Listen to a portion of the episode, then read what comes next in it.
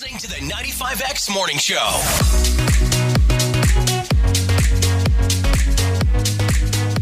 Glad that you are here, and we are at Watertown Regional Medical Center today. I know, made the nice drive. It's just a friendly reminder to those of you that maybe don't make it down to the Watertown area all that often.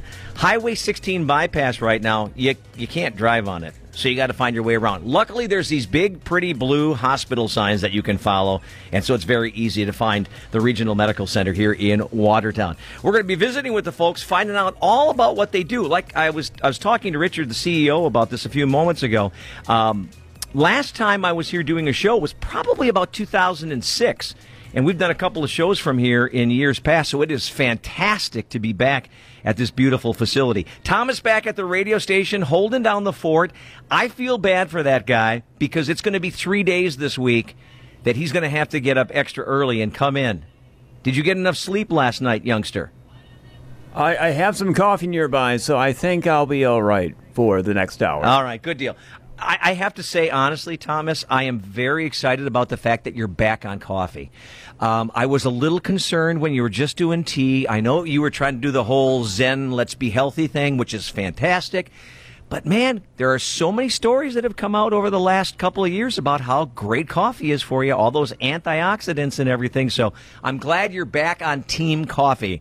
It is good to hear. All right, let's jump back into the music. Then we'll have more from Watertown Regional Medical Center coming up on 95X. Everybody, it's Rick, and we are live from Watertown Regional Medical Facility. It is a beautiful day. We're in the, I guess they, you'd call it the cafeteria. I, this is the place that we've done our show before, but it's been several years.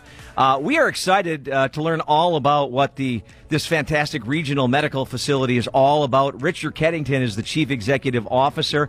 We've been having a great time catching up with one another. I understand you're a Southern California boy originally. Yeah, I am. I, I, I grew up in Southern California. Uh, I, sometimes when I tell people from Wisconsin that, they kind of look at me funny. But uh, yeah, I, grew up in Southern California, but I've been here for uh, 12 years in Wisconsin. So I feel more like a Wisconsinite than anything else now. Uh, Packers fan, eat lots of cheese, and I'm not from Illinois. So so so I, I suppose that's my redeeming grace being from Southern California. Yeah. So, so that works. Yeah. Does anybody ever drop the gnarly thing on you? Uh, yeah, surfer dude, Right, and, you know yeah. a lot of those kinds of Yeah, things. So I get that a lot. Yeah. Yeah, have you tried uh, surfing on the Rock River yet? Uh, no, I have not tried surfing on the Rock River. I mean, it's that beautiful might river. that but, might be that might be your next big Yeah, adventure. Right, right. Yeah, should try it sometime. So, kind of take me through like your background and how does a person become a CEO of a major medical facility like this? You know, I think there's a lot of pathways that people have, and everybody has their story of how they get there. Sometimes they're clinicians, nurses, or physicians that decide to take a leadership role because they want to have a broader influence over what's happening in the organization. Uh, for me, uh, my, my, my story is a little bit different. I, I went to college and got an undergraduate degree in sociology. And you can't really do much with an undergraduate degree in sociology, so uh, I uh, was offered a job this was 15, 20 years ago as the assistant administrator of a nursing home and got into healthcare administration. And after doing that for a couple years, said, Hey, I think I'd really like hospitals. So I kind of charted a path and figured out how to get here. So uh, everybody has a different pathway, but that's, that's, that's my pathway. Yeah, that's a, that's always cool because um, I always wonder about like, is there like a, a college course called Be a CEO? Yeah. you know, is Yeah, the, not, the, I, I don't know about what. Well, I guess an, an MBA, you know, which is which is common, but there are um, programs in healthcare administration. So so a lot of people do that, and they want they want to go into healthcare administration. So yeah, there there actually is. Yeah. Well, obviously, healthcare is, uh, you know, we don't talk about it enough because it's honestly like the backbone of America. Because without without healthcare, we don't keep America running. For sure. Yeah, yeah, for sure. I mean, I always think that there's a few that are, you know, uh, maybe institutions that are cornerstone institutions in our communities. Clearly, the schools are there, uh, government, churches are just incredibly important in my in my opinion there, and then healthcare. And so, for me, you know, working in healthcare, supporting the clinicians, I I don't actually care for patients, uh, but supporting the people that do, it's just incredibly important. So it's great. Yeah. What do you think about living in the Watertown area? So I live right here in Watertown. Uh, I have five kids uh, that we're raising in the Watertown area. I've lived here for seven years. Uh, love living here. Uh, it's a great place to be. Great schools. Uh, lots of great friends. So it's wonderful. And you know, for things where you want to go someplace a little bigger, you're just so close to Milwaukee or Madison to where it's great. But uh, but I spend my days right here in Watertown. Yeah, you're like you're you're exactly like me from a standpoint of like I like the availability of stuff being close by. Yeah. I just don't want to live in the middle of it. Right, right, yeah, yeah, yeah, no, no, exactly. I, I was telling you this earlier, but I'll kind of say this for your listeners that I uh, during the warm months I take my moped to work most days, uh, which is funny because I, I wear a tie often, so my tie's kind of flapping in the wind and everything like that. But uh, being able to get to work and and uh, get home and see my kids and and really have this job be integrated into the fabric of my life is just really awesome. So, what are some other things about uh, you that are maybe interesting that people don't know? Oh, let me think. Um, I had some interesting jobs growing up before I got into healthcare administration. So the first job that I ever had uh, was at a Red Robin restaurant. Oh. I think a lot of your listeners were Sure. there, but but I was too young to be a server or even to be a host, and so they let me dress up as the Robin. so there was a Robin costume, and for it was a it was a very busy Red Robin, and uh, and so I would entertain the guests by doing push up contests and saying hi and playing with their kids, uh, and those costumes get really hot. I- Believe me. I- that's what I was gonna ask you yeah, about. Yeah. So so that so that's uh, you know that, and then another job that I had. Uh, you mentioned that I grew up in uh, Southern California. Uh, when I was uh, in my early 20s, I decided to be a driving instructor, and so I taught teenagers how to drive on the freeways of LA. Oh, Uh, no. so so uh, so yeah, I've had and I have a few other jobs if we get more into it, but but I've had some interesting jobs uh, in in my life uh, that have uh, that have been really fun. Yeah. So I, I remember back when I worked at a radio station in Clintonville. Um, that's right around the time that the Energizer Bunny first came out, and everybody knew about the Energizer Bunny. Mm-hmm. Right. And we bought a shipment of stuffed animals that were the Energizer Bunny. Yeah. So for the Fourth of July parade, uh, we came up with the idea of taking all these Energizer bunnies and hanging them all over this convertible that somebody gave us to drive in the parade. And then it was further um, taken care of that I would wear a bunny costume and beat a drum the entire Oh, play no. route. Like you said, Fourth of July in a bunny costume. Oh, my goodness. And 90 degrees. That's worse than anything I did in terms of temperature. You got me beat on that one. Yeah, but th- those those costumes are are just ridiculously hot. You know, it's one thing if like it's your costume and you're the only one wearing it, but that's not the case with a Red Robin yeah, costume. that's a good point. Yeah, I did get a little sweaty in there. That's true. Yeah. We are live from uh, Watertown Regional Medical Center, and uh, we'll be back with more of our morning show coming up in just a couple of moments. Your weather forecast is straight ahead. From the Ho Chunk Gaming Wisconsin Dell Studios, that's where Thomas is stationed today, and we are streaming live on dailydodge.com. This is 95X. We're live today at Watertown Regional Medical uh, Facility at the medical center here. And okay, so we were just sitting around, you know, between the breaks. You shoot the breeze a little bit. We we got to do a shout out to Steve, right? Sure. Yeah, because I mean he's amazing. Steve's amazing. Steve's amazing. People really like your Facebook page. Yeah, I think it's awesome. Right. Yeah. But if you want to be happier, experts are saying cancel your Facebook. Ah. I know. And it's, we're not going to do it. but what they're doing right now is this Danish think tank uh, said that quitting Facebook will not only make you happier, but also less angry, less sad, and less worried. There might be a little bit of truth to that. Sure. You know, um, I, I'm no expert in this. I'm the CEO of a hospital. I don't know a lot about social media and the implica- implications in society, but I do think some people look at social media and say, hey, I'm trying to copy this person or do, you know, live this life that's idealized that, you know, people kind of see. Right. But I would say that you would be happier if you come to our Facebook page. and, and that's the difference. I'm totally joking. That was But, yeah, yeah. fantastic. Did you see how he did Yeah, it? yeah, See, yeah. that's why they need a CEO class at your Ah, local university. I see. Yeah, I see. Yes, but no, I get I get the point that you're saying though about about social media and Facebook and all those things. Yeah, well, and I think yeah. I think one of the things that that unfortunately we've really seen because I think when I first joined Facebook all those years ago, when my daughter insisted that I not join it because at that time it was only for kids. Sure, yeah. Um, when I joined it, it was more of a oh look who's look who's oh who's got a grandbaby oh look who just was on vacation oh look who took a picture of their shrimp kebabs. And then all of a sudden, it became this kind of this lightning rod for Yeah. all kinds of political things, and Right. it, That's, I think, the problem. Yeah. Let's go back to the days where we're taking pictures of our shrimp kebabs, and Yeah. then we're probably everybody's going to be happy. Yeah, sure. Yeah, that makes it. Shrimp kebabs. What- Yeah. What's what it's all about? That's what it's about. Yeah, yeah. We are at Watertown Regional Medical Center, and we're going to come back with more. The News Ninja is going to be in in just a moment to update us on all things local as far as news is concerned. That'll be coming live from the Daily Dodge News Center next on 95X.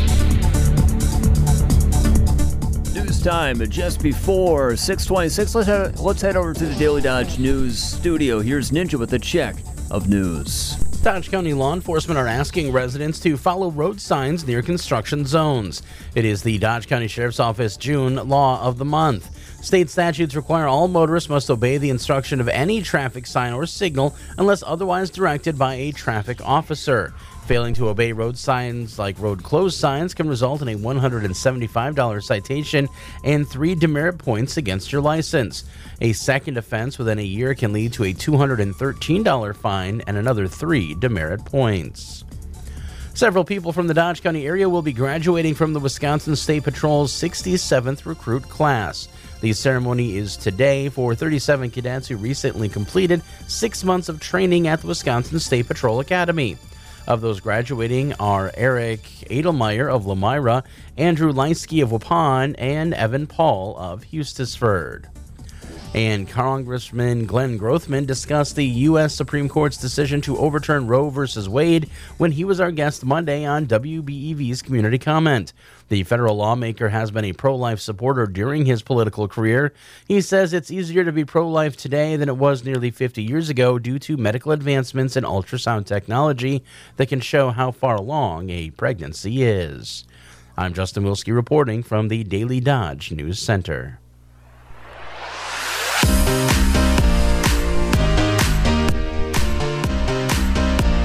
Hello again, everybody. It's uh, Rick Arman. We are live at uh, Watertown Regional Medical Center, hanging out with Richard, who is the Chief Executive Officer. We're talking about all. Yeah, okay, so I always get confused when it comes to hospitals and how they're run. Like the Green Bay Packers are owned by the community, right? Okay, yeah.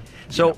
Who owns Watertown Regional Medical Center? You know, that's a really good question, and every hospital kind of has a different structure of how they work. Uh, here in Watertown, we have this uh, interesting arrangement which really benefits the community. We have two owners of the hospital that come together and partner together in a kind of a joint venture model be able to do that.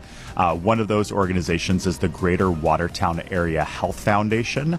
Uh, that foundation has been around for about seven years, and you've probably heard of them before. They're doing a lot of these things like the Talk Read Play program, Yes. really supporting kids in the area. Uh, I think they made some large donations to build a new library in Watertown and the Down Street pro- or the uh, uh, downtown project. So they're they're one owner of the organization, and then we have uh, another health system called Scion Health. Uh, that's a, a large uh, healthcare system that is partnered with the foundation, and so it's really kind of the best of both worlds in that we've got all these resources and expertise from Scion, uh, a health system, uh, but the community through the foundation keeps some local control of, of uh, what's happening here. So we get kind of the best of both worlds. It's pretty awesome. Yeah, I was going to say that's anytime. I think anytime you think about ownership and you think about ownership coming from outside of the area, Yeah.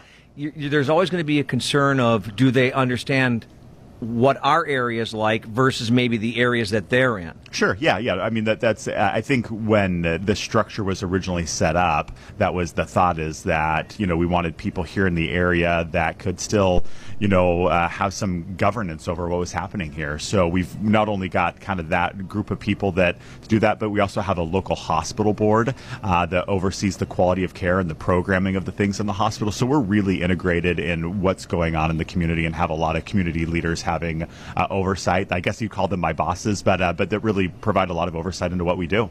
Well, one of the things that I think anybody that's lived in a rural community in Wisconsin knows there are certain buildings, there are certain organizations that this the town really, the city really needs, and that is kind of a centerpiece.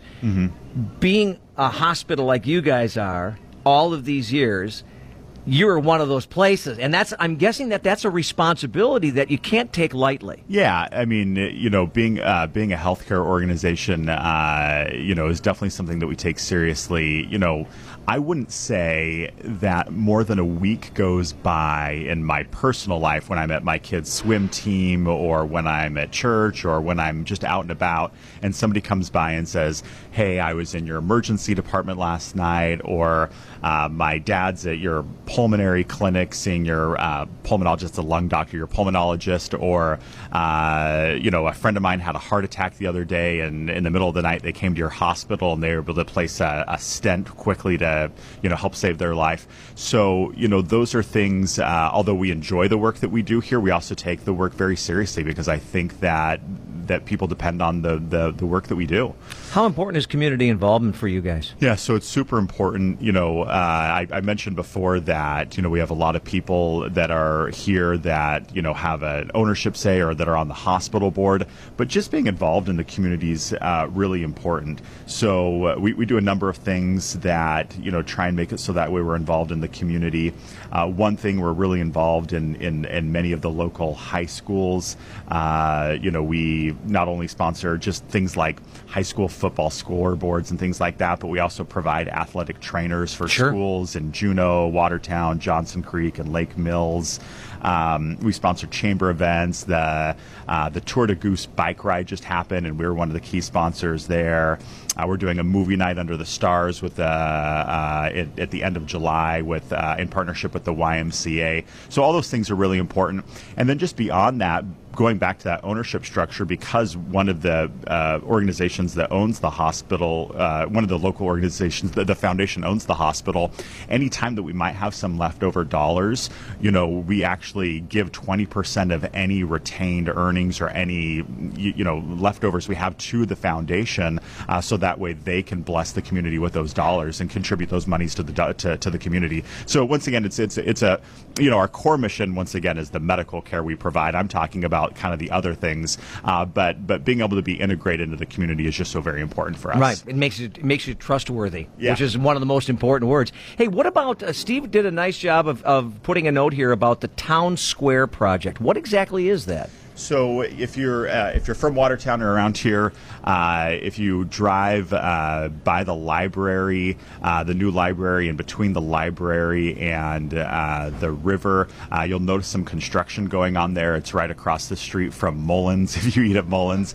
but really, what they're doing there is some exciting work where they've pulled down some some buildings and they're building a park that will really be from you know everything I'm hearing the kind of the center of Watertown, a place for people to gather a place for concerts and other things. So it's really exciting.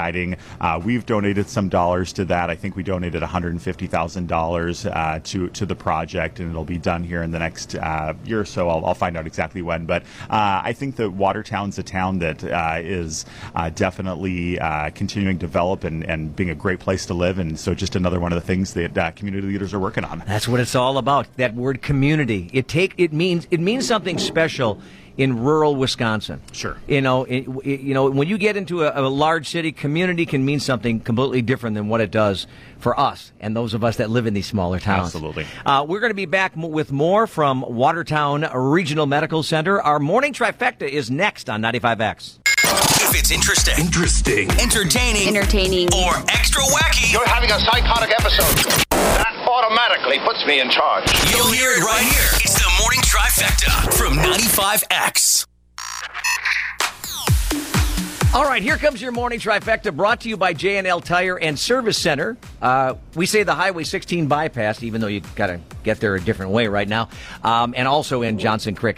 Richard Keddington is here. He is the CEO of Watertown Regional Medical Facility. This is our trifecta. These are the stories that are trending right now. All right, bring them on. All right, here, here's number one. Two women were arrested at Bangkok's airport after trying to smuggle a few animals in their luggage. Oh, my. The Thailand Department of National Parks, Wildlife, and Plant Conservation said on Monday the wild animals were discovered in two suitcases following an x ray inspection. In case you're wondering, Richard, it was only two white porcupines, two armadillos, 35 turtles, 50 lizards, and 20 snakes. That's it. Oh, that's it. That's all. That's all there was. well, when you started and you had the, the animals that were two by two, it sounded like Noah's Ark suitcase, but I'm glad you got to something besides two of each. So that, that's a good story. I just, you know, the, the loading the armadillos into the things, but if you got a poisonous snake, I don't know how you're loading that. Like you putting that in a baggie or something? She's very, very talented. I get a Yes. Ziploc? Yes, yes. All right, anyways, let's move on. Next one. Up to uh, 60 people were involved in a brawl on a Carnival cruise ship, which ultimately required a Coast Guard escort back to New York. The fight erupted on a dance floor on the Carnival Magic around 5:20 a.m. Oh, jeez. Nothing ever good happens after 5 a.m. Now that could be a TV show. I, I- mean, you know, put everybody on a cruise ship and see who lives. Right. So kind of yeah, a survivor kind yes, of a thing. I like that. Yes, I like yes, that idea. So they were uh, wrapping up an eight-day cruise of Dominica, Turks and Caicos, uh, Bahamas. The fight initially involved two people, but another 40 to 60 soon got involved. No serious injuries were reported, but the Coast Guard escorted the cruise ship to the dock, where the police met the ship to interview suspects and witnesses and conduct an interview. Inter- I've been on many, many, many cruises. Luckily, I've never seen a fight like this break out Never like that. Yes. heard of a, I heard possibly of a husband and wife that got into a fight and some clothes being thrown overboard, but that's the worst I ever heard. All right, let's move on. Some brands just carry more pop culture clout. Taco Bell keeps their name in the news all the time. Th- Their marketing people are brilliant. I'm going to be honest with you, they're brilliant because now they have come up with something brand new. They have decided to make a big Cheez It cracker tostada. Because Cheez Its are pretty popular, Richard. Sure, sure. People loving those Cheez Its. This Cheez It tostada is 16 times bigger than a normal Cheez It cracker. Ah, yes, there it is. I think my kids would actually like that. I think so. so. They're geniuses. For Right. me, I'm kind of like I don't know about that, but uh, I've got an 11 year old son. His name's Ben, and I think he'd be like, "Yeah, I'd eat that." So I think he'd like it. Yeah, and, and get yeah. this, it comes with seasoned beef, nacho cheese sauce, topped with reduced fat sour cream, just to make sure we got the reduced fat in there. Diced tomatoes, lettuce, the whole thing wrapped up inside of a tortilla and then grilled. Unbelievable. Wow, There is some creativity going on in those Taco Bell kitchen these days. very creative. Unbelievable. All right, that is your morning trifecta. And your morning trifecta brought to you by J&L Tire and Service Center, the Highway 16 bypass in Watertown and also in Johnson Creek. All right, folks, we are live this morning from Watertown Regional Medical Center. Jennifer is joining us to give us the uh, lowdown on a great looking, hopefully a great looking weather forecast. Jennifer, uh, do we have to worry about any severe weather? Is there any severe weather in your forecast as of yet? And do we look like we're going to have some decent temperatures? Yeah, that's a good question. So uh, we're right on the southern cusp of a marginal risk for severe weather. So anywhere farther north and the rest of Wisconsin, there's uh, marginal site risks for that. So we'll see if that moves any farther south, but we are right on the southern edge of that. Um, otherwise, today we're expecting to see sunny skies to start off the day, but then we'll see an increase in cloud cover, highs getting up right around about the upper 80s. We should be in the low 80s instead. Then for tonight, we'll have those chances for showers and thunderstorms with, a, with that marginal risk for severe weather. Overnight lows right around about 65. Friday, skies will become mostly sunny. Tomorrow, highs 79 degrees, 82 here on Saturday with some sunshine. Sunday, slight chance for showers and storms in the afternoon. Blend of clouds and sunshine develops, high around 82. Then for the 4th of July holiday coming up on Monday, slight chance for rain. Blend of clouds and sunshine, high around 83. Meteorologist Jennifer Wachitsky. As always, Jennifer, thank you for a stellar performance on the weather forecast, and we will catch up with you later on this morning along with your five random facts. Sounds great. Thanks. All right, there's Jennifer with a look at the weather forecast again, brought to you by Menards on the north side of Beaver Dam, where saving big money is always uh, your easiest thing to do at Menards on the north side of Beaver Dam. We are live at Watertown Regional Medical Center. Uh, Richard Keddington is the chief executive officer. Hey, uh, are you looking for some part time work? Because this radio thing might not be a bad thing for you. Well, you know, if this doesn't work out, I suppose I could try uh, try radio. So Right. thanks for uh, thanks for saying that. Hey, yeah. n- just uh, just make sure you hang out with the content side of things. Don't go to the dark side over by the Oh. sales because Oh, they're yeah, kind of yeah. scary at times. Yeah, those business people. Yeah, you know, kind of yeah. a little bit scary. Yeah. When I was here last time, um, this was all different. Mm-hmm. This has changed up a lot. Are are there new exciting things going on here in Watertown? Yeah, absolutely. I mean, a lot has been done in the building since you were here last time, but we have some things that have happened in the last year or two and that are coming up here that that are really exciting. Uh, number one, uh, we have two new OBGYNs starting uh, here at Watertown Regional Medical Center in the next few months. Uh, Dr. Casey Axelson and Dr. Melissa Nels. Uh, both of them will be starting here in the next few months. We're really excited. They have ties to the area, and I just really think they'll be a really good fit for the uh, Center for Women's Health. Also, recently uh, we got into uh, robotic surgery and we were able to uh, bring in a surgical robot. Now, when I say that, sometimes people ask me, "So is like a robot doing surgery on me?" And the answer is obviously no. It's it's it's it's a really uh, great piece of technology that trained surgeons use.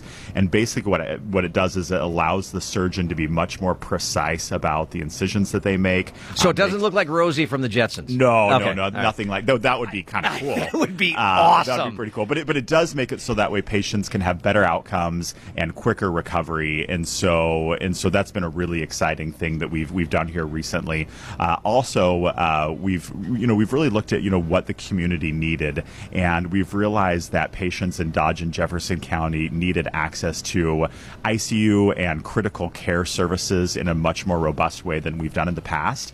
And so, using EICU technology, we've been able to make it so that way patients in our intensive care unit can have 24/7 access uh, to pulmonary critical care doctors uh, for the for the sickest of patients. So, you know, we're always doing things like that. Uh, recently, we expanded our cardiology services so that way uh, people would uh, be able to get heart attack care 24 7 365 uh, that sounds like something that most hospitals do but the truth is is that out of the six hospitals that are within about a half an hour of here uh, we're one of two hospitals and the only hospital in dodger jefferson county that uh, does that service. Wow. so you know we're always thinking about hey what is the what does the community need? What can we do to continue to bless the lives that people uh, that live in Dodger and jefferson county? We recently added a retina surgeon uh, to uh, to what we're doing here so now he's doing a lot of uh, retinal detachment surgeries and doing really complex eye surgeries so you know once again you know you know what does the community need and we're just trying to think okay what what can we do next to, to take care of the people who live in the, in this area You said it was about ten years ago that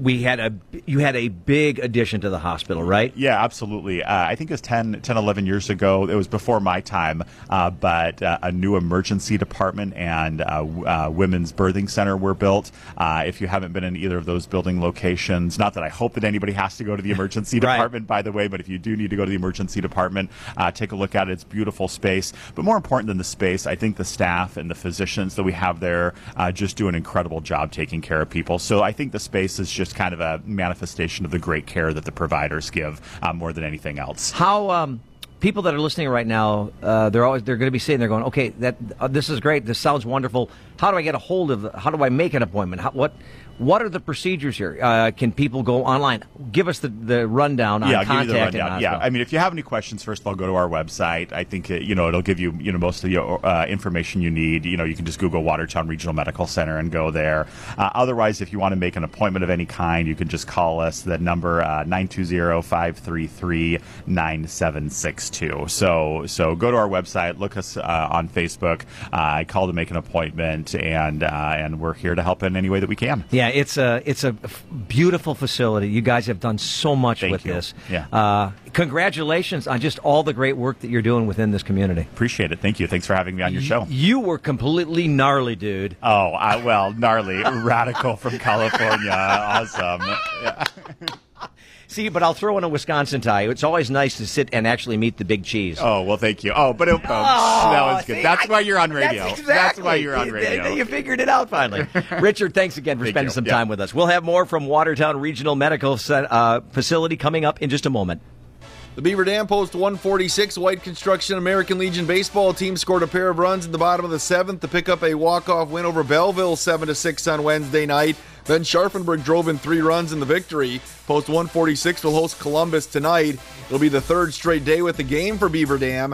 They then head to Stevens Point for a tournament this weekend. Coach Skylar Eberly told DailyDodge.com this week was set up to test the depth of his pitching staff. Purpose of that was to get ready for regionals because I got to get to the bottom of our pitching staff to figure out, you know, who to pitch when, but can't figure out who you got to pitch games three, four, five, and six until you experience those kind of games in this kind of stretch. So this week is really setting us up for regional state crash run, if you want to put it that way. You can watch tonight's game on Daily Dodge TV, presented by Columbus Family Dental, Hometown Glass and Improvement in the Beaver Dam Unified School District. The John Deere pregame show set for 5:50. The first pitch is set for 6 o'clock. Waupun's American Legion squad fell to St. Mary Springs last night to 7 to 3. Jake Kruger went 2 for 2 with an RBI, 4 post 210. Rowdy Tellez homered twice, including the go-ahead solo shot in the 8th as the Brewers completed the two-game sweep of Tampa Bay with a 5-3 win on Wednesday afternoon. Luis Urias and Jace Peterson also went deep. Brad Boxberger picked up the victory. Josh Hader collected save number 24. The crew opens up a four-game weekend set in Pittsburgh tonight. The first pitch set for 6:05 on 1430 WBEV. Packers are less than a month away from starting training camp. One of the big questions is going to be whether All-Pro left tackle David Bakhtiari will be ready for the regular season. He missed almost all of last season with a knee injury. GM Brian Gutekunst is optimistic. Yeah, I have a lot of faith in David and, and, him getting back to where, where he needs to be. I know he's working his tail off and, and, feel good about it. At the same time, I think it's the National Football League and, and injuries are tough. And I think we have to be prepared either way. But um, I'm, I'm, pretty confident that Dave's going to get back to the level that he was at um, prior to the injury. Training camp opens up on July 27th in Titletown. The Bucks are happy to have selected first-round pick MarJon Beauchamp with the 24th overall selection in last week's NBA draft.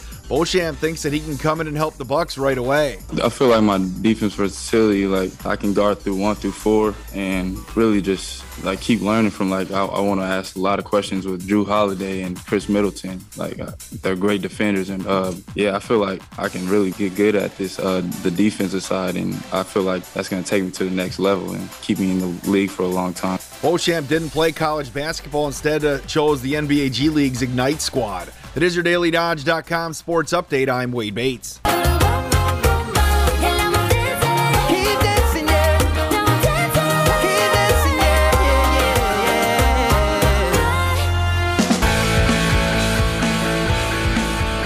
Alrighty, everybody, it's great to be back with you. We are live from Watertown Regional Medical Center, and this time around, we're going to talk with uh, one of the actual doctors here. And we just got we talked all kinds of CEO stuff, and it was fun. But now let's talk real stuff. Uh, Dr. Adam Dockman is joining us right now, general surgeon. Good to have you on the program, doctor. Thank you, thank you so much for being. Uh, now I understand that you uh, you have a little bit of a commute every day, huh? A little bit. A little bit. Just gives me a chance to unwind. Gives I, I me a chance to think about what's coming. I, I, always know. I've known a couple of people that have said exactly the same thing. That the a, a drive to start work gets their mind away from home and concentrating on what they're going to be doing. Absolutely. And, and then on the drive home, it's the exact opposite. It kind of gets kind of gears you down from the day and gets you ready for the rest of the day, right? I totally would say the same thing. Give us a little bit about uh, your background. Where, where are you from, and uh, where'd you go to school, and all those kind of good things? Well, uh, the long story short is I'm really now from Wisconsin. The last thirty years. There you go. I graduated from Carroll University. I went to medical school in Iowa. I did my residency in general surgery in Detroit, Michigan, and then I came to Wisconsin, where I spent 24 years as the chief of surgery at the Dodgeville Hospital and was on staff at a Madison hospital for a while and, and in several other rural hospitals. And then I migrated here to Watertown three years ago. All right. What do you like about uh, Watertown?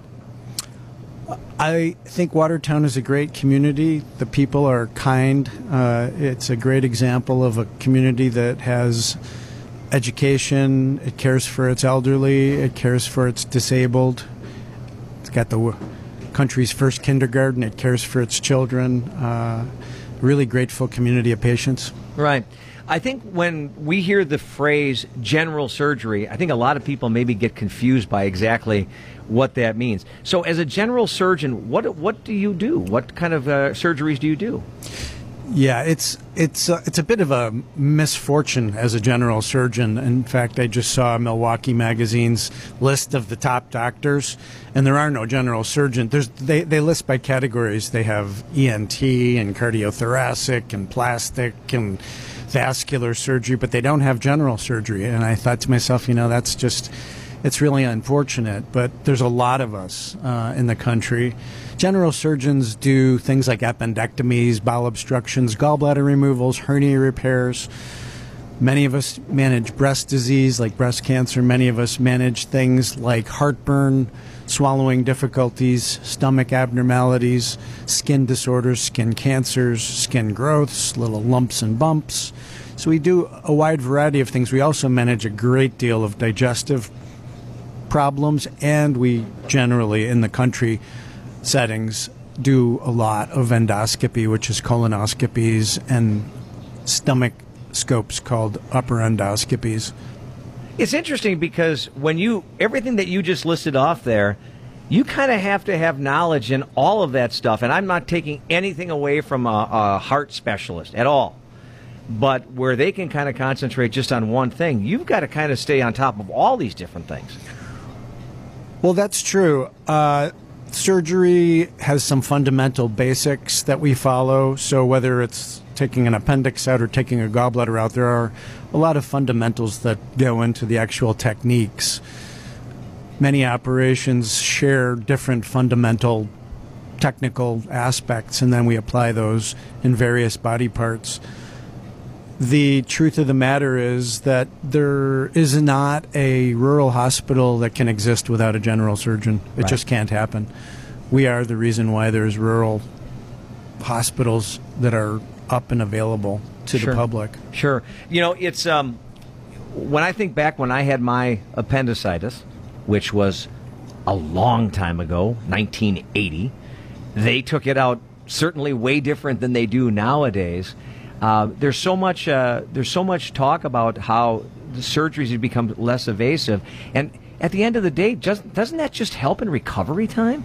It helps everything. Uh, it helps the patient and it helps the surgeon. Uh, in the old days, not too long ago, in the 1970s, the 1980s, we took gallbladders out through large cuts. And then in the late 1980s, we started removing gallbladders through tiny incisions, and it became an outpatient surgery. You just come and go the same day, and recovery is very quick. That means we don't have a lot of people in the hospital at any given time. So for surgeons, it revolutionized our quality of life, gave us a lot more time to sleep and time to uh, prepare and less time to manage complications of big cuts. Right. I, I remember um, growing up, my mom was a LPN at West Allis Memorial, you know, back in the 60s, 70s, 80s. And I remember her coming home from work at times talking about taking care of some patients that had some surgeries. And like in the old days when, for example, if they did um, cataracts, you know, there was these big sandbags like by your head and you couldn't move and everything. Nowadays, when surgeons are performing their thing, the one thing that you see right away is they want those patients up and moving as quickly as possible because obviously we have figured out over years, right, that the quicker that you're up and moving, the faster you're healing. Many times that's true. In my particular specialty, it is definitely true.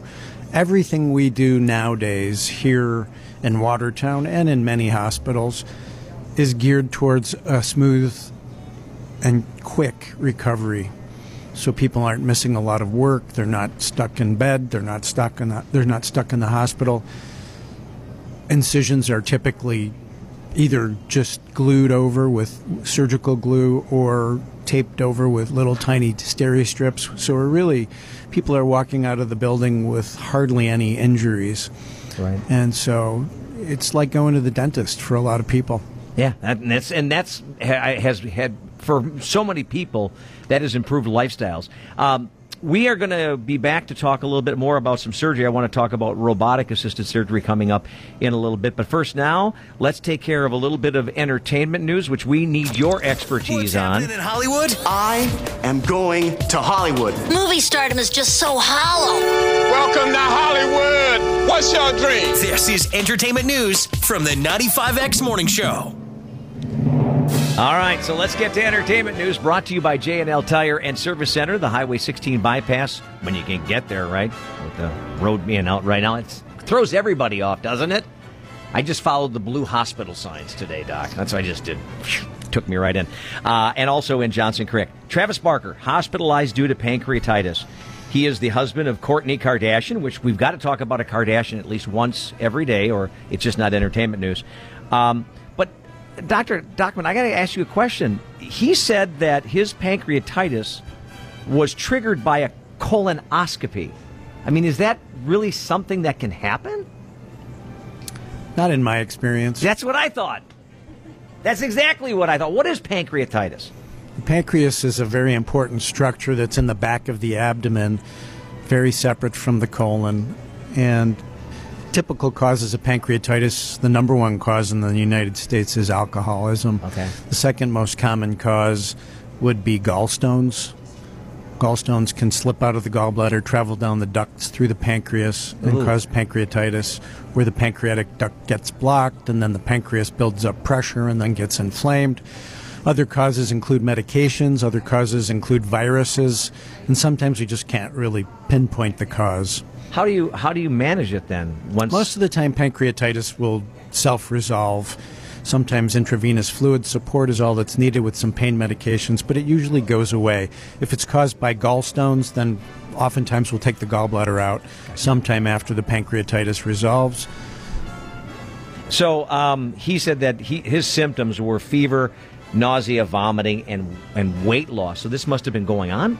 If he's getting, if he's talking about weight loss, this must have been going on for a while.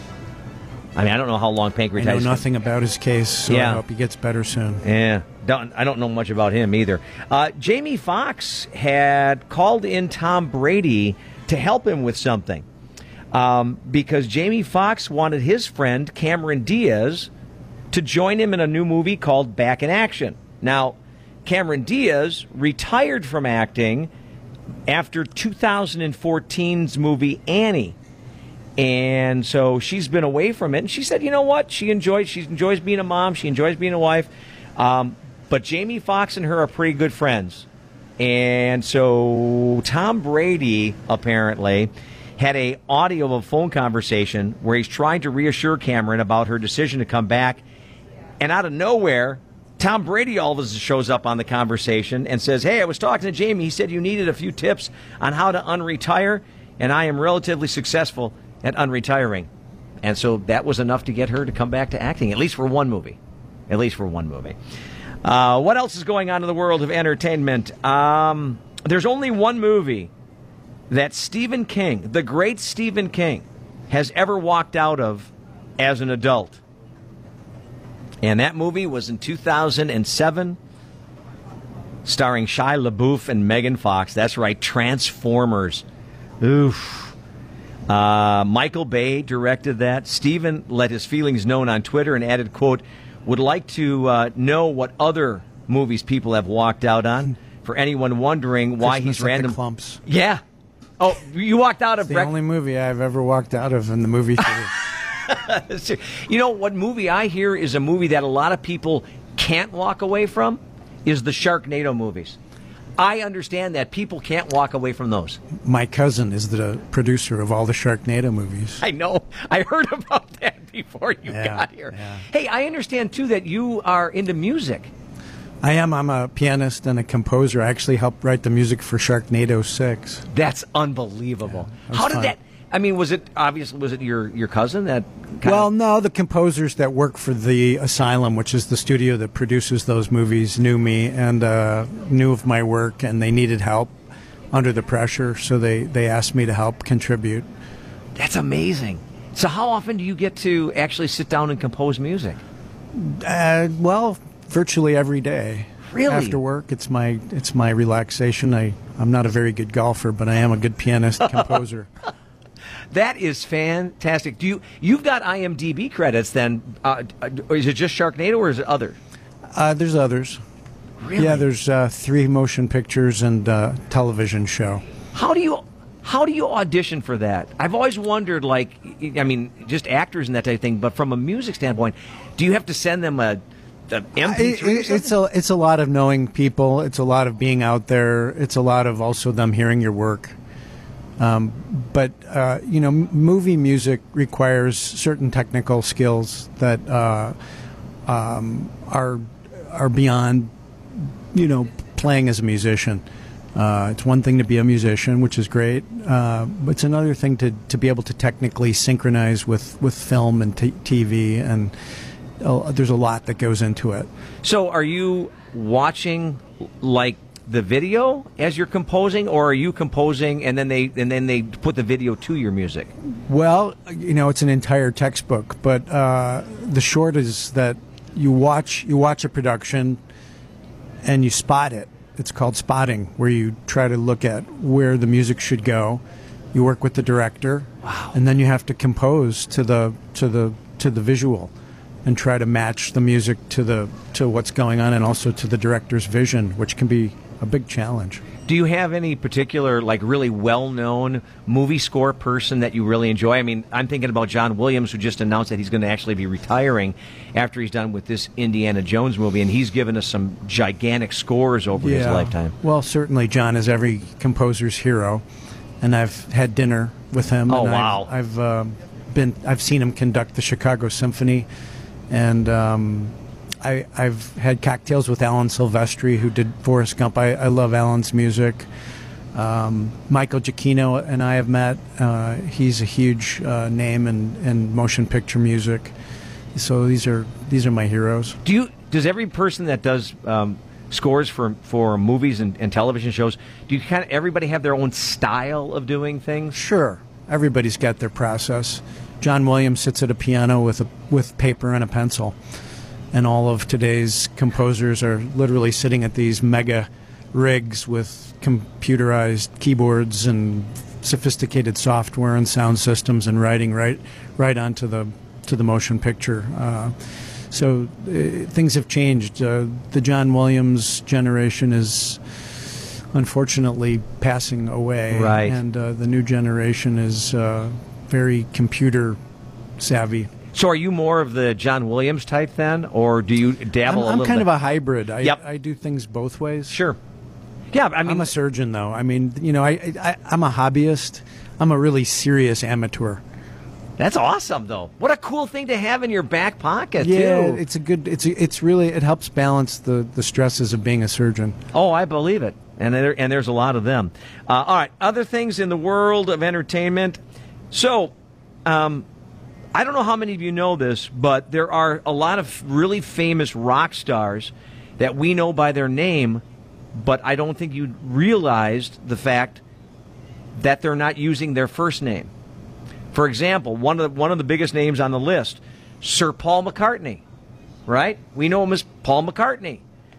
His real name is James Paul McCartney, so he uses his middle name. Yeah, and then there's Elton John, who's Reggie Dwight, Correct. One of Uh, the more well-known artists. Uh, Iron Maiden singer Bruce Dickinson is actually his first name is Paul, with his middle name being Bruce. Yeah, John Denver wasn't John Denver. No, he was Don Dusseldorf. Dusseldorf, Dusseldorf, yeah, yeah. something like that. Um, Dee Snider from Twisted Sister. His real name, Dee is his middle name. His his first name is Daniel, and then you've got um, Pink Floyd bassist and singer Roger Waters. Everybody thinks his name is Roger. Wa- well, it's George Roger Waters. Sometimes things just sound better for one way or another. I um, I worked at uh, two radio stations at once for a short time.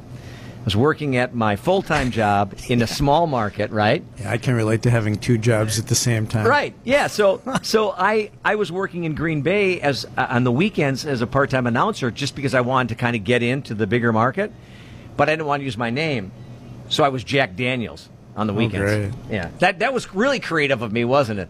Yeah. Just pull that one out of the sky. Anyways, that is a look at your entertainment news this morning, brought to you by J&L Tire and Service Center. It is 722. We're going to get you all updated on local news, and we'll get to that coming up next on 95X. News time 726. Let's head over to the Daily Dodge News Studio. Ninja has that check of news. Suspect in last year's Waukesha Christmas parade attack is changing his plea to not guilty by reason of mental defect. If three psychiatrists uphold the assertion by Darrell Brooks Jr.'s defense team, his lawyers would then need to prove their client did not know right from wrong the day he drove an SUV through a parade crowd, killing six people, including a former Beaver Dam educator, and injuring dozens more. The determination from the doctors is due in August. Brooks' trial is set to start in October. Two people died in a motorcycle crash in the town of Caledonia Tuesday afternoon. Columbia County Sheriff's deputies responded to Highway 33 near Interstate 90 just before 5 p.m. Law enforcement did not provide any specifics, but did say the crash involved a motorcycle and two pickup trucks. Life saving measures were attempted on both occupants of the bike, but they were pronounced dead at the scene. Their names are being withheld pending notification of family. And Dodge County law enforcement are asking residents to follow road signs near construction zones. It is the Dodge County Sheriff's Office June law of the month. State statutes require all motorists must obey the instruction of any traffic sign or signal unless otherwise directed by a traffic officer. Failing to obey road closed signs can result in a $175 citation and three demerit points against your license. A second offense within a year can lead to a $213 fine and another three demerit points. I'm Justin Wilski reporting from the Daily Dodge News Center. Submit your news tips at dailydodge.com. Hey, it's 727, and yes, we are live this morning from Watertown Regional Medical Center. Dr. Adam Dockman is a general surgeon here. He is uh, spending some time with us. We're also talking a little bit about uh, what he likes to do in his spare time, which is working on music. Uh, we're going to talk robotic assisted surgery. I just wanted to ask you one quick question, though. How excited are you about uh, your daughter getting married here in a couple of weeks? I'm thrilled. Uh, it's uh, it's a big day and it's exciting. I'm I'm excited for her and her life ahead. Uh, I like I love her groom. Right.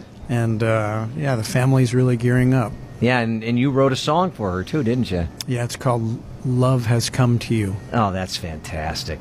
Now, does that is that is that something that just comes to you, or do you have to like really concentrate when you're coming up with a song like that? Uh, it it. It, things happen many ways, and so many artists have so many different processes. For me, it, it's uh, it's always mysterious. I don't know exactly where it comes from, but oftentimes it does begin with a pencil and paper. Yeah. Uh, sometimes lyrics come first. Often the music comes first, and then I write the lyric. That's On a- this one. I started writing the lyric first. Oh, really? And uh, and then the music came. Oh, that's fantastic. I, that's that creative thing that every once in a while, I think everybody's got that creative side to them, whatever it might be. Um, you just got to let it out once in a while, you know? You got to let it out. Let's talk a little bit about robotic assisted surgery. Um, why we hear so much these days about robotic assisted surgery. Why is it such an important thing to have in a hospital? It is the most revolutionary instrumentation that we've seen in the last ever. It's just historic. The 1980s brought us the age of laparoscopy, where we were able to do things through small incisions using instruments that would rotate in two dimensions. Uh, they're straight instruments. They're called straight sticks. The instrumentation is like a chopstick that rotates, but also at the end there's tips that open and close. So you have two two motions. You have rotation and open and close in the old instruments. Now the robot has given us wrists. So not only can we rotate and open and close, but the instruments at the ends are, are like miniature hands that have wrists. So instead of just rotation and open close, now we can move Oh. our wrists of our instruments, rotate them, and open and close them, which opens up the dexterity of what we can do inside the human being just exponentially. So the advantage also is that with this platform, the surgeon can control the camera inside of the patient so that instead of relying on another t- technician or assistant to move the camera around, the surgeon moves the camera. And the camera is now magnified and it's in three dimensions instead of two dimensions. So the robot gives us three dimensional vision. It gives us degrees of freedom with our hands we didn't ever have before with miniaturized hands within the body. So it allows us to do things we've never been able to do before through tiny incisions. So the advantage to the patient is a more accurate operation, less discomfort because there's overall less injury.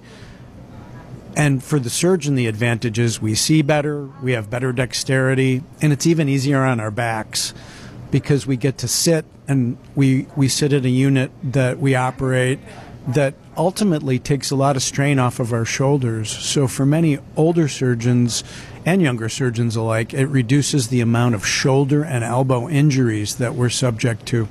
Sure, because I mean, I'm, I'm sure there was a lot of tendonitis that would come along with surgery the a ton of way. tendonitis. So now you can. Is are you using like a a controller, like a joystick of something? or- Well, we, we sit at a console that is actually away from the operating table.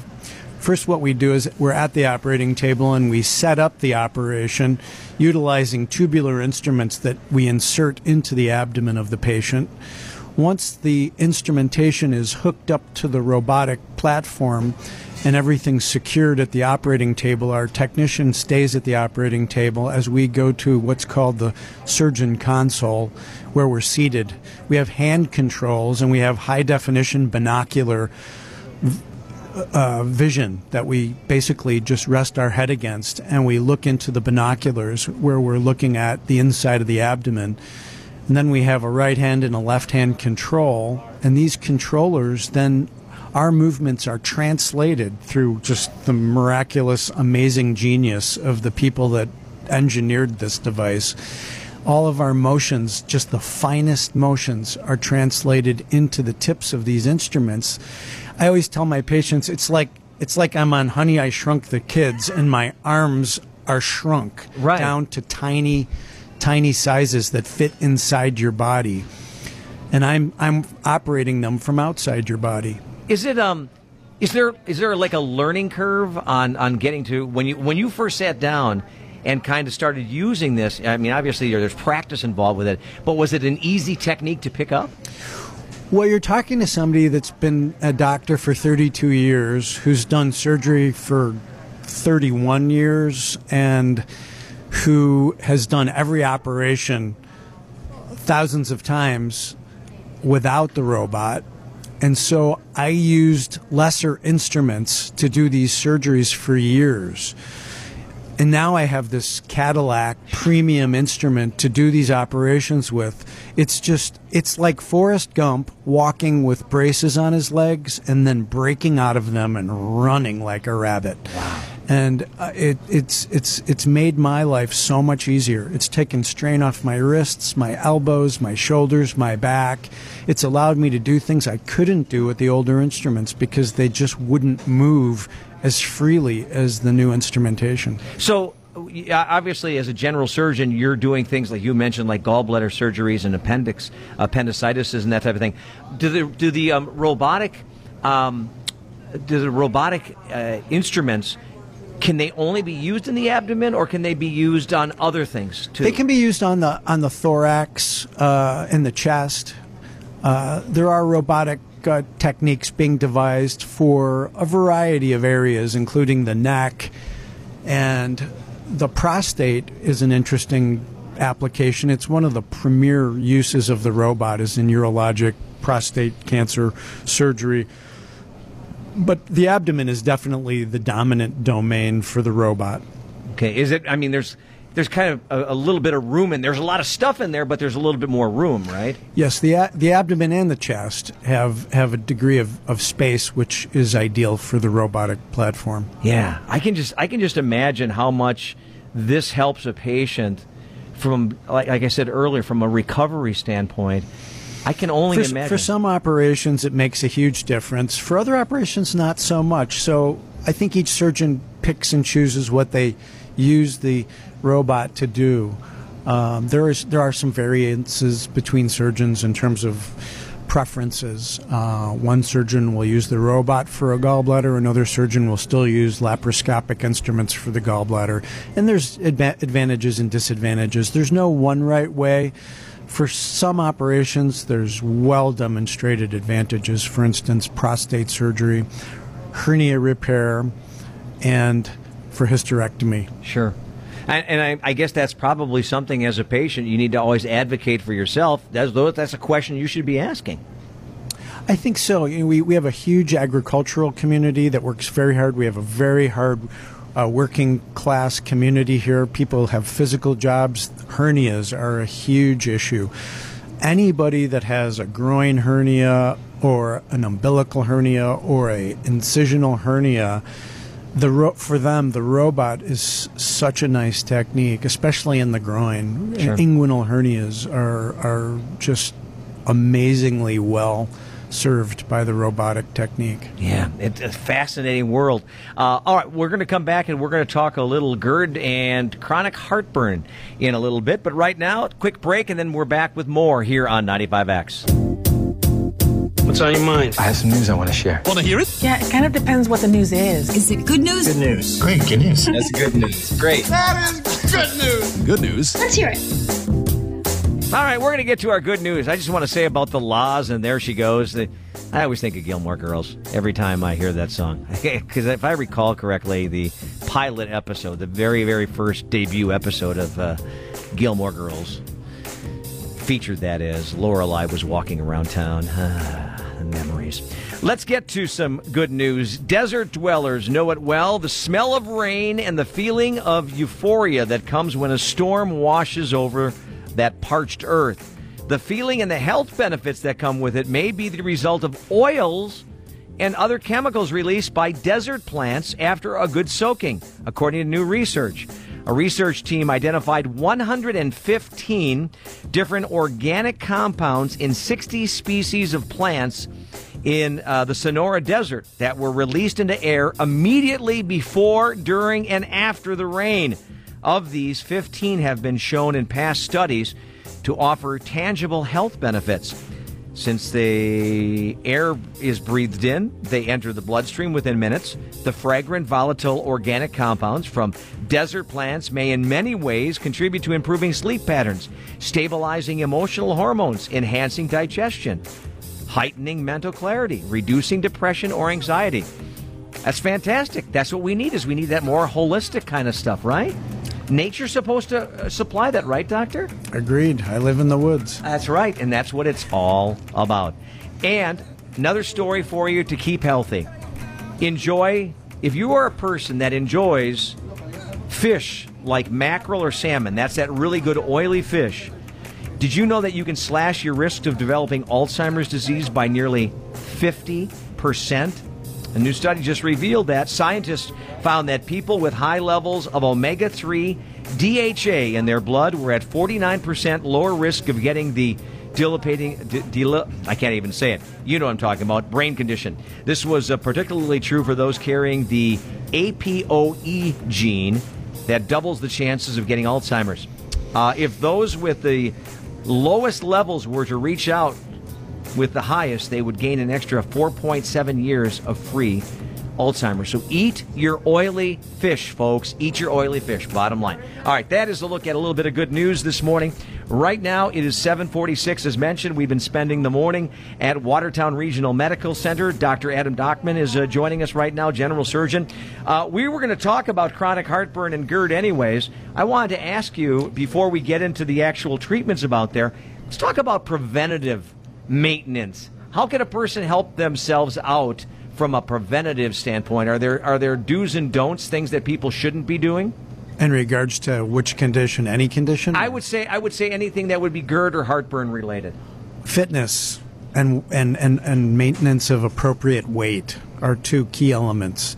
So, exercise really improves the quality of function of the upper gastrointestinal tract. So, if you have good muscular fitness with good cardiovascular fitness, you're less likely to actually have heartburn on a regular basis.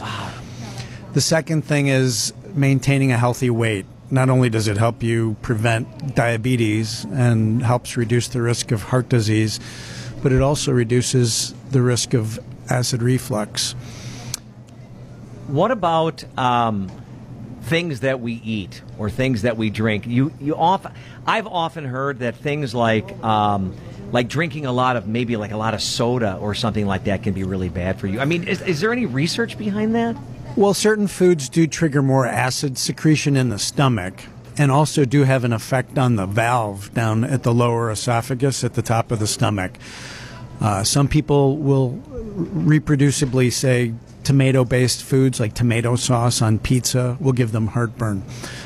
Alcohol reduces the effectiveness of the valve down at the low esophagus that's supposed to shut and keep the acid in the stomach. Some people say chocolate bothers them. Citrus fruit, kind uh, orange juice, grapefruit juice sometimes can trigger heartburn. But as far as the cause go goes, it's not so much that these foods cause the problem. Ultimately, the true cause of heartburn and acid reflux is a faulty valve mechanism at the lower esophagus at the top of the stomach. Is that something then that can be?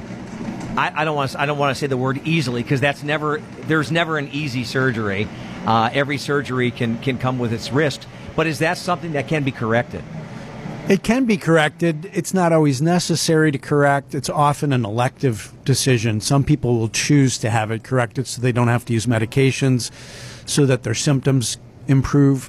I usually equate heartburn surgery to LASIK surgery on the eyes. Okay. It's something people can choose to do. In the case of heartburn surgery, most of the time it's covered by insurance uh, whereas the eye procedures are usually cash only. Uh, heartburn procedures vary. Uh, we do a, a, variety of operations to improve the performance of the valve at the lower esophagus. One of the procedures we do, that we do does not involve any incisions. We do it down through the mouth. That's called a transoral operation using a natural orifice procedure. Uh, we call it a transoral incisionless fundoplication, which is also called a TIF, TIF. There's other procedures that we use the robot for, sure. where we repair hiatal hernias, which sometimes cause acid reflux. And there are other operations where we sew portions of the stomach around the lower esophagus to various degrees to help control reflux. And lastly, sometimes we'll use a magnetic bracelet around the lower esophagus to help augment the function of that valve down at the lower esophagus. So there's a variety of procedures and there's a variety of techniques and ultimately if someone is troubled with heartburn to the point where it's really affecting their quality of life, then they really should seek some professional guidance. If heartburn is only occasional, I always tell people just keep some Tums in your right. your your cabinet at home, and when you get heartburn, take it. And, and, that's the end result anyway of all treatments is to just stop the heartburn. Right. You you brought up right off the top though about the the exercise portion of things and maintaining a healthy weight. Have you yourself had a, a chance, and you've been doing this a long time? Have you ever had anybody where they maybe were not doing that and they started to exercise and they started to get on top of their healthy weight and they saw that situation turn around? Absolutely. So hundred percent. It's and there's there there are actually some weight parameters we follow. We won't operate on people if they're above a certain body mass index, right. usually over over 35 for some of our procedures. So the ideal body mass index is about 28 ish depending on the person. So once we start, you know, if somebody's obese, um, we usually won't operate on them. Right. We'll usually start with counseling to try to encourage them to get their body down to a weight that's more healthy.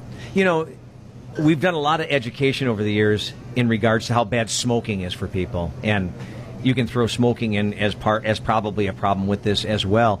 It seems like that education has at least reached people over the years more so than the obesity problem that we're seeing. It seems like we're at right now with obesity where we were back in the early 70s or late 60s with smoking? I tell patients that so, so, so many so many folks have a genetic disposition towards being overweight, and it's not altogether their fault. Right. They but they need help. I always tell people when it comes to weight loss, you can't do it on your own. Um, most people that try to do it alone fail. Uh, not all of them, but many of them. Uh, losing weight is very difficult and it requires help. And there's so many resources. And here at Watertown Regional, there's actually a whole weight loss program through the the um, the fitness center, uh, where there's dietitians and there's programs, and people are given customized tools to help address their goal to reduce their body weight. Yeah, and we know, and we know now the effects of it. Um, colonoscopies. So that was one more thing I wanted because I know general surgeons do colonoscopies. You probably have done a few in your lifetime. Yeah, I always say I've done at least 18,000, which is true. That's a real number. Um, I'm, I'm sure I've prevented hundreds of cancers. Colonoscopies, people, the first thing that people will talk about is, oh, the prep you got to go through. Oh, the prep. Oh, the prep. Geez, that prep is a lot easier to handle than ending up with a rectal cancer of some sort, isn't it? I agree. I couldn't have said it better. So, um, when it comes to going in for colonoscopy, I'm due for my, my colonoscopy because it's been 10 years. Um, when it comes to a colonoscopy, from a safety standpoint, it still is the only, like the only cancer that you can detect before it becomes an issue, right? Or one of the it's the the only? only cancer you can prevent. Right. With a colonoscopy. Colonoscopy is the only preventive procedure in the universe of medicine.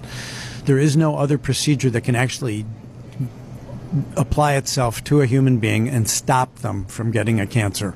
So polyps, when if you find polyps inside uh, of somebody, let's say they're coming in for they, they have a family history and they're and they're 40 years old and they're coming in for a colonoscopy and you find polyps.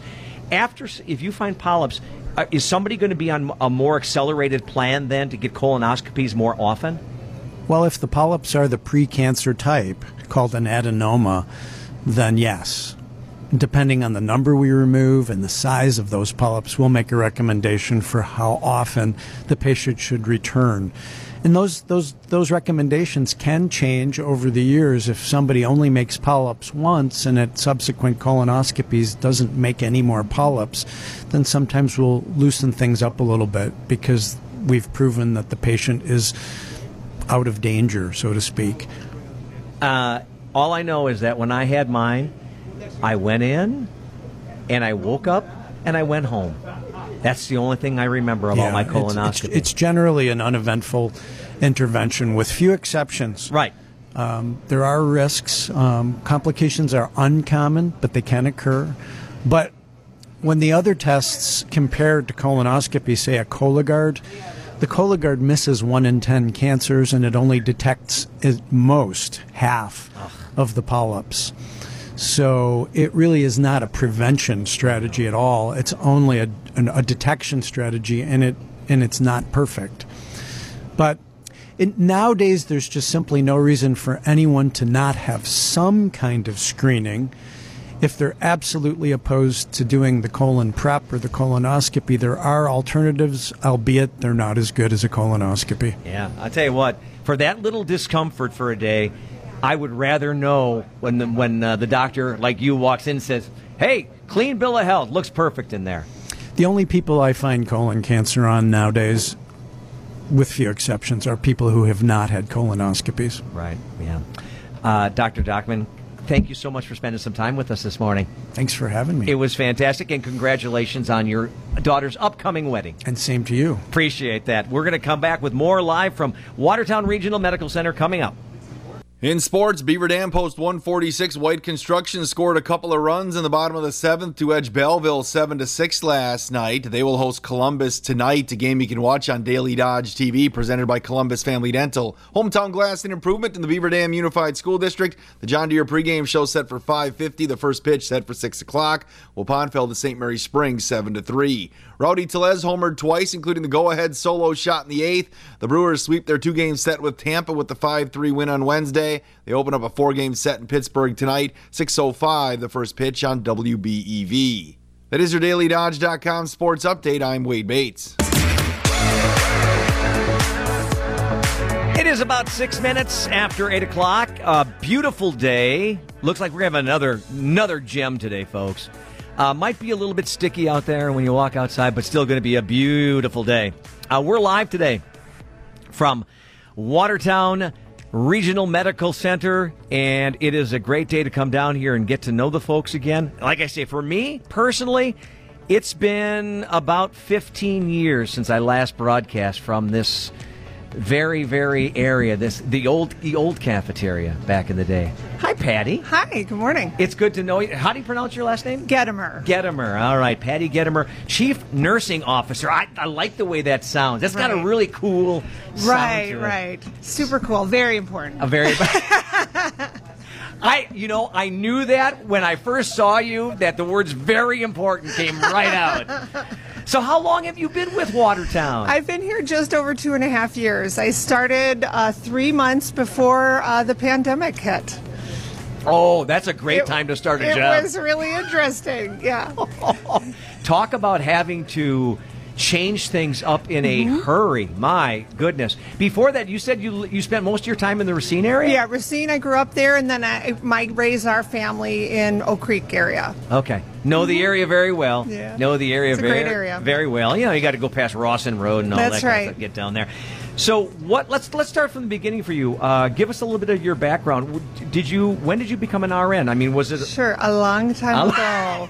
in a galaxy But far, far, away? Right. It's been almost 31 years that I've been a nurse. Really? Yeah. So you started like when you were seven? Seven, right, Yeah. exactly. I was accelerated. Yeah, that's that's awesome that you were able to do that. So, so 31 years uh, being in a nurse, you've moved yourself up to this position. Mhm. What's what's it like to go from a position where you're like doing um, probably a lot of patient care to now doing what you're doing? sure. Sure. Well, I started as a nursing assistant way back at a nursing home, and then at, at St. Joseph's in Milwaukee, I worked there as well.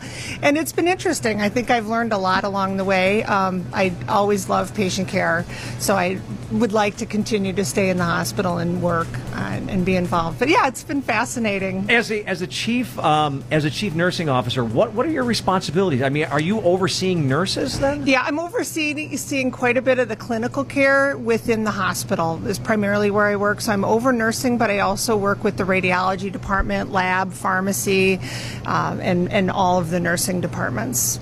If you are a wise individual, like I like to be sometimes, you know that doctors are really important and CEOs, man, they make things tick. But when you get to the bottom line, nurses are the most important at the end of the day, right? Well, the frontline caregivers absolutely really are. They do the work. That's where the rubber meets the road, Right. there. So they're the ones that are with the patients and people 24 hours a day. They're there at 2 a.m. when nobody else is around, caring for people with. You know, in here, a, a great deal of integrity, and um I think our staff does an amazing job. You can have all the schooling that you want, and schooling is great, education is great. I'm not Right. saying that. But at the end of the day, to be a great nurse, I got to believe it all comes back to compassion. hmm Yeah, I I believe so too. You have to want to be there and care for people, and it's it's an art. There's science behind everything we do, but nurses and other caregivers, clinicians who choose to stay in patient care, they, they it's in their heart. It's it's a calling. It's I, I know so many nurses still to this day. Um, I work with a lot of. Uh, in fact, I, I I'm a personal trainer when I'm not doing this, and so I have several nurses that are in classes that I'm in classes with, and nurses you can spot a nurse almost any time because if some if somebody comes in and they say, "Oh, I've got a little bit of this going on," right away the nurse is the first to say, "Okay, so how, how long has this been going on?" Blah blah blah, and right away they kind of launch right into it. Is that just something that you, you just is uh, an instinct or something? Yeah, it's embedded in our DNA. Once you're a nurse, you're always a nurse. Always on, always watching, paying attention to the people in the restaurants around you. It's it is it, again. It all comes back to compassion. Yeah. So what do you what do you like about uh, living in the Watertown area? Because I know that obviously it's taken you away from a lot of close Family. family and, and that type of thing. But how but how has it been for you to integrate into this? Well, it's been f- interesting because uh, I I think I told you three months after I started here, the pandemic started and everything shut down. Sure. So we were just, my husband Norbert and I moved here and we are getting to know the community and then it shut down. Sure. So we, but I do love the parks. We were able to at least go walk in the parks uh, and get outside in this community. Uh, I love now that things are reopening the downtown area, and I'm, I'm excited to see what the future holds for the downtown because it's a, an adorable little uh, downtown area. Yeah, I mean, there's something there's something that's really cool about, and I've been doing this for my most of my adult life about living in a smaller community, um, but being close to other things, being close to Madison, being close to Milwaukee, being close to your family. Right. I mean, maybe an hour or an hour and a half away, Mhm. but it's not not No. like you got to jump on an airplane. That's right. Right. Right. So uh, I, I tell you what, this hospital has undergone a lot of changes since I moved here 25 years Mhm. ago. I remember being this being just a really tiny little facility. Seriously, because my wife is from Hustisford, Okay. and so you know been around this this whole thing for almost 40 years. And I remember coming here with her once when this was just a tiny little facility, and you see what it's grown into It's- right now. Wow. It's much bigger than people expect. There's a lot going on here. Isn't it? And I mentioned this to Richard when we first started off the show. When you think of a, a community the size of Watertown, one of the pinnacles of the community is going to be the hospital. Uh, it's going to be one of the most important buildings and one of the post, most important organizations in a community. And it's neat to see how much you guys have continued to add on, not just from a physical standpoint, but the services. Yeah. Sure. Yeah, and we believe that. We know that this community relies on us for their health care, and so we take it very, very, very seriously. The people that work here uh, are so dedicated uh, to everything we do, and uh, we provide great care, which is really great. There's a lot of stuff that uh, sometimes maybe goes not talked about, but Mm-hmm. makes you guys really proud of accreditations and that Mhm. kind of thing. Can you talk a little bit about some of the things? Absolutely. So we are accredited. We have an accredited lab. Our radiology department's accredited. So we have several accreditations within the hospital which show that we are meeting quality standards and we're following appropriate um, safe processes. One accreditation I'd like to highlight is our cardiac accreditation that we have.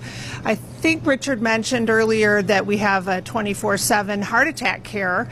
Um, in that cath lab we are accredited and that shows that we meet standards we have we monitor our quality every day we're always watching and making sure that we're meeting all the best practices You know, it. Would you say that? I don't want to say.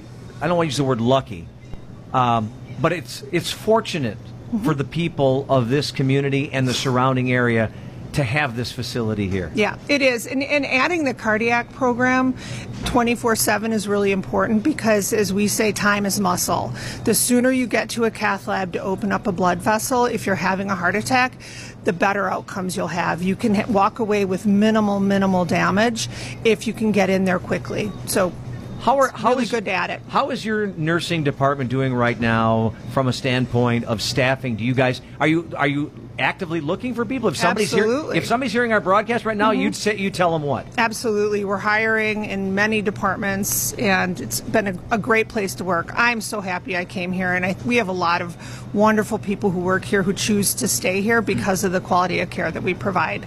And yeah, we're absolutely hiring in many departments. Not all, but many. How how easy is it for somebody to apply? Very. On the website, on our website, you can apply. Okay, and what what is the website by the way? It's Watertown Region. Steve, yeah? WatertownRegional.com. Don't quiz me. I, I, I, it's just it's just like when you ask somebody Yeah. what their phone number I'm is. like, I don't know my own. No. But but it is it is a great place to work. It's something you Mm-hmm. if somebody's out there listening right now, you'd highly recommend. I would. I would. I don't regret making this move at all. It was a really uh, a, a great opportunity, and I love this organization. All right. Okay, so so let me just throw this out at you. Is there some interesting fact about you that nobody knows or not many people know? Something- Interesting fact. Yeah, is there so? any this is a tough one. No, well, actually, I'll tell you about my first job. Uh, Richard and I have a little something in common. That uh, my first job was at Burger King, and I was their birthday party clown. That is so most embarrassing facts today. that Yeah. is im- that is incredible. Did you do the whole face paint and Yeah, everything? Yeah. How long did that last? Oh, maybe a year or so. One of the best things I got to do, there was a little girl. I mean, and I don't even like clowns, so you know, but I, but there was a little girl who was terrified of clowns, and um, I. her mom brought her in early, and I actually taught her, you know, how to put on the clown makeup, and I put a little on her and showed her, you know, that it's just easy, and so I helped her get over her fear of Oh. clowns, and so that was a nice little memory I have from that. Oh, See I- that caring nurse before I was even on high school. I um I, I I like that that same thing when I when I get somebody that um, I'm doing a remote at and they're super nervous about being on the radio. Mhm. And it's always that really good feeling when you start talking to them and you can tell that they just kind of relax finally because they're not so uptight. Because, I mean, we're talking about stuff that you know about, right? You know, I mean, if you want to talk about political sanctions and stuff like that, we can talk about that. Um, but, you know, and it's always that good feeling when you can see somebody just kind of relax and kind of like, okay, I can accept this. Then they get done, they go, well, that wasn't so, So bad. bad. Right. Right, so that's what we like Yeah, to do. that's good. We are going to talk with Jennifer, get you all caught up on today's weather. We've got five random facts plus more coming up from Watertown Regional Medical Center straight ahead on 95X. It's the morning show I listen every morning. Funny, upbeat. Much better than coffee. on 95X. All right, it is 20 minutes after 8 o'clock, and again, we say good morning to you. We're live from the Watertown Regional Medical Center. It's going to be an absolutely beautiful day. Maybe a little bit sticky for some people, but you're not going to have you're not going to hear me complain because the sun is out, and that means we can get outside and enjoy it, in, at least in some way. Jennifer going to join us right now to talk South Central Wisconsin weather. Good morning to you, Jennifer. Good morning to you. Uh, so give us the rundown here, kiddo, before we get to your five random facts. What what are we going to be uh, preparing for? Because we've got um, the big uh, Fourth of July weekend coming. A lot of people may be off three or four days here. What what kind of weather are we going to be enjoying over those next couple of days? Yeah, so it does look like we can expect to see some sunshine here for the day today. Highs getting up right around about the upper 80s, a little above average for this time of the year. Chance for showers and thunderstorms coming in here late tonight. Cloudy skies overnight, lows around about 65. Just a slight chance for showers and thunderstorms here early today, otherwise, or early, excuse me, on Friday. Then partial sunshine for the day, high around 79 degrees, 82 here on Saturday with some sunshine. Sunday, we do have a slight chance for showers and thunderstorms. Blend of clouds and sunshine develops high around 82 degrees. Pretty similar forecast for the 4th of July holiday coming up on Monday. Slight chance for showers here with a blend of clouds and sunshine developing high around about 83. I'm meteorologist Jennifer Wuchitsky. This is five random facts Let's spin the random wheel of topics. Now you're just saying random words. on the 95X morning show.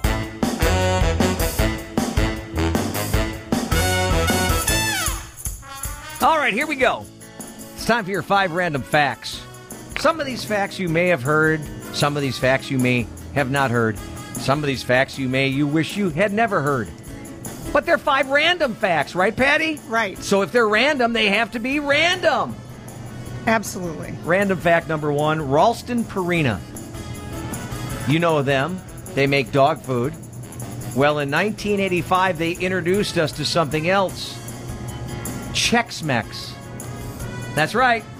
They were the first ones that gave us Chex Mix back in 1985, the very first version. There it is. I didn't know that. Nope. Now, Now you know the rest Now of the I story. know. Yep. Random fact number one only one person in history, only one that we know of, has ever been hit by a meteorite. A woman named Ann Hodges in Alabama was in her house in November of 1954 when a chunk of meteorite broke through her ceiling and hit her in the thigh. She did survive. But she's the only person that we know of that's ever been hit by a meteorite. Learned something new today, didn't you? All right, here's something that you did not know that you probably wish you didn't know. Did you know that moths rub their private parts together to signal bats? It jams bats' radar. The sound jams bats' radar. Learned something new, didn't knew? you? Who Guys knew? learned Right. something That's incredible. Now this is a, a this is a different random fact. That's that's kind of the same. Did you guys know if you ever have a bat in your house, the best thing you can do is get a can of hairspray and spray a cloud in front of the bat. The bat will fly into it and immediately drop to the ground. I did not. I heard this and did not know it was true until I had a bat in my house. I grabbed a, ca- a can of hairspray. As the bat was flying around, I sprayed a huge cloud in the air, It flew into the hairspray and dropped right to the ground. It completely screws up their radar, just like moth genitalia. Uh, anyways, pound for pound, do you guys know what the strongest organism in the world is? Strongest organism in the world. It's everybody's favorite gonorrhea. They can pull about 100,000 times their body weight. So, Steve, that would be like you going outside right now and pulling Watertown Regional Medical Center across the parking lot. That'd be pretty cool. Uh, so, yeah, it would be like an, um, a human being pulling 15 million pounds. And lastly, here's one, and Thomas, this is one I know 100% that you knew, but maybe some other people did not. If you've ever seen the movie Psycho, the Alfred Hitchcock classic, where the killing scene in the shower, they use chocolate syrup as the blood. And the reason Heard of that. being is it showed up better on black and white film than ketchup or anything that was red in color.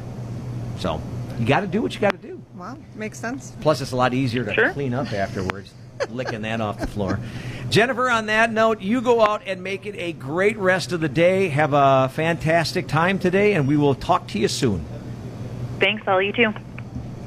All right, there's Jennifer with a look at the weather forecast. It's 826. We are live at Watertown Regional Medical Center, and Patty is joining us, the chief nursing officer.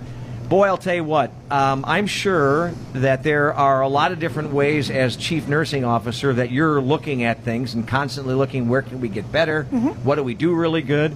So, how do you measure the quality of care? Sure. So we measure it every day. We watch for any sort of complications or we prevent complications, and I'm notified of any sort of uh, issue that we have in the organization in a timely fashion. So we monitor that carefully.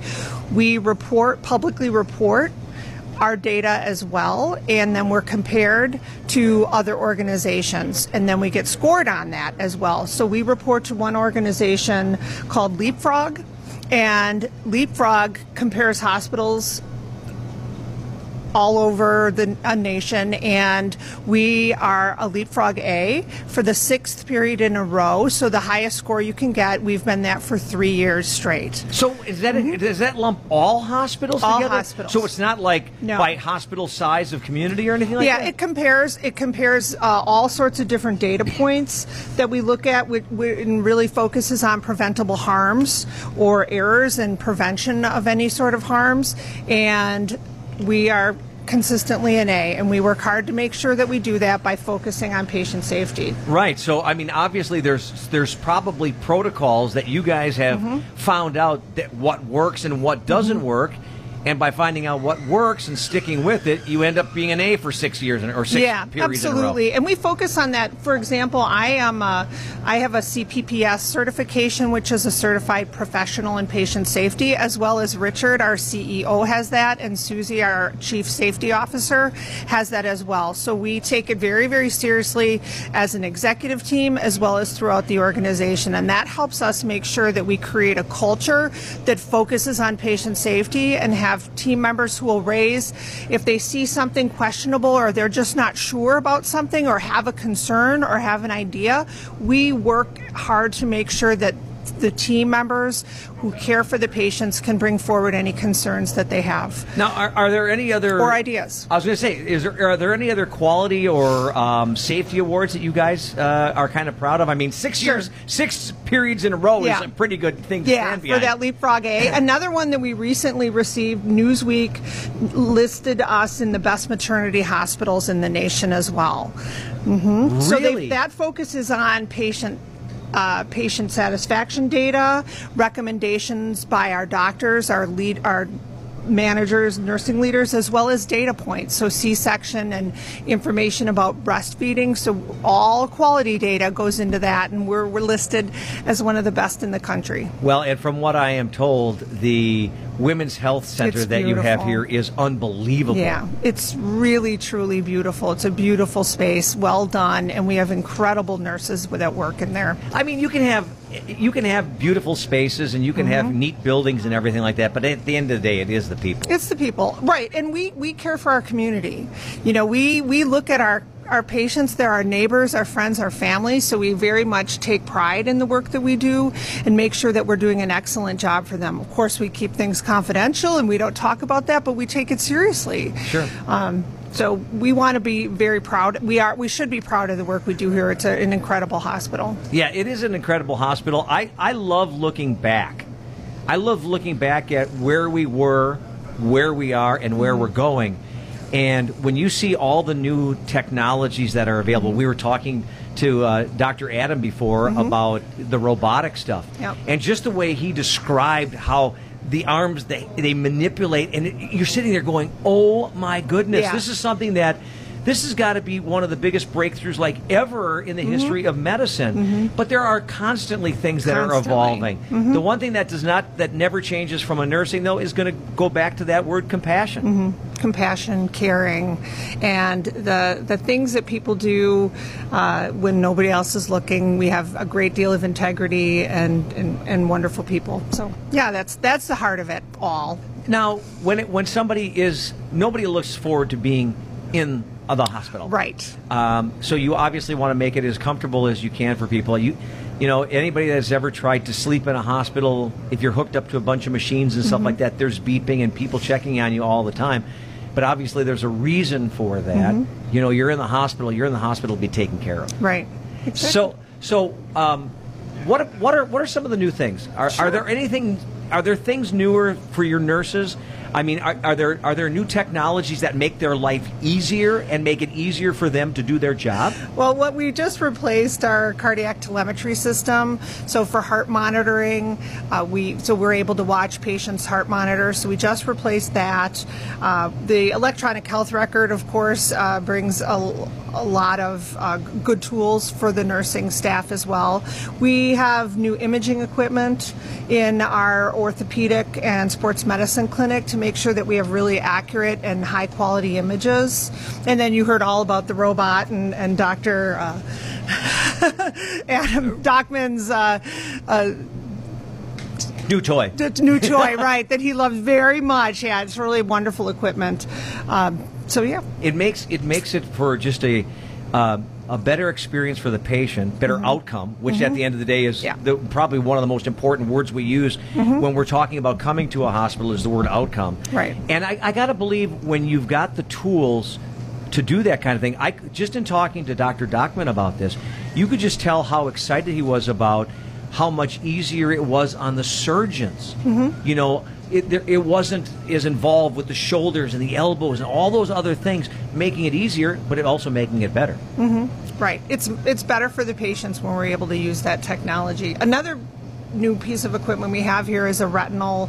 Uh, a laser for surgery with Dr. Vogel is doing retinal surgeries here at Watertown. Even uh, six months ago, uh, we had to head to Froedtert for that type of surgery, and now we're doing it here at Watertown Regional Medical Center. That's the cool thing about the direction that we're Yeah. starting to see. I mean, you guys are getting that, that more specialty stuff right here, so people aren't having to don't travel have out of town. Don't have to leave town. Oh, fantastic. Right. We're going to come back with uh, news. Ninja will update us on news, and then later on, we'll get to today's day in history here on 95X. Time for today's day in history. We are making history here, people. We're making history. You are on the wrong side of history, my friend. You guys ready to make history? On the 95X Morning Show. All right, Thomas, let's do it. Today's day in history. Yes, the last day of June at that, Richard. Yes, it is. You are correct. Tomorrow is the first of the seven of the 22. Well, let's start off with 1859. That is the year that Jean Francois Galvet, known as Emile Blondin, became the first Ah. daredevil to walk across Niagara Falls on a tightrope. Yep. Uh, it I doesn't saw- mention if he's successful I- or not. Yeah, I think he was successful, and and they did it again here about ten years ago. Uh, I, rem- I it might have been a relative of his, but I remember it was a big production that they did at night. He was walking on this tightrope across Niagara Falls, And I just the thing I kept on thinking about was what about all that mist, you know, that settles in on top of that uh, tightrope? That would kind of get me a little bit. Eh. Yeah. But I'm sure he had probably special shoes that was able to. I think that's probably one thing we don't focus on is the special shoes that they use to walk on there. They're probably like suction cups, and we just don't even know it. Uh, well, right, that's, what else you a got, good Thomas? point. Yeah. Well, 1886, the United States Division of Forestry was recognized and established by an act of Congress. And Congress also did something on this day. Maybe they could look back for more inspiration. 1906, they passed the Meat Inspection Act and Pure Food and Drug Act. Thank goodness for Oh. that. Yes, indeed, that is an important one. Uh, what else happened today? The uh, 180 or 1908, the Tunguska event happened near Lake Baikal in Russia. It destroyed 770 square miles in eastern Siberia. It was probably a big meteor, but we don't know for sure. Really?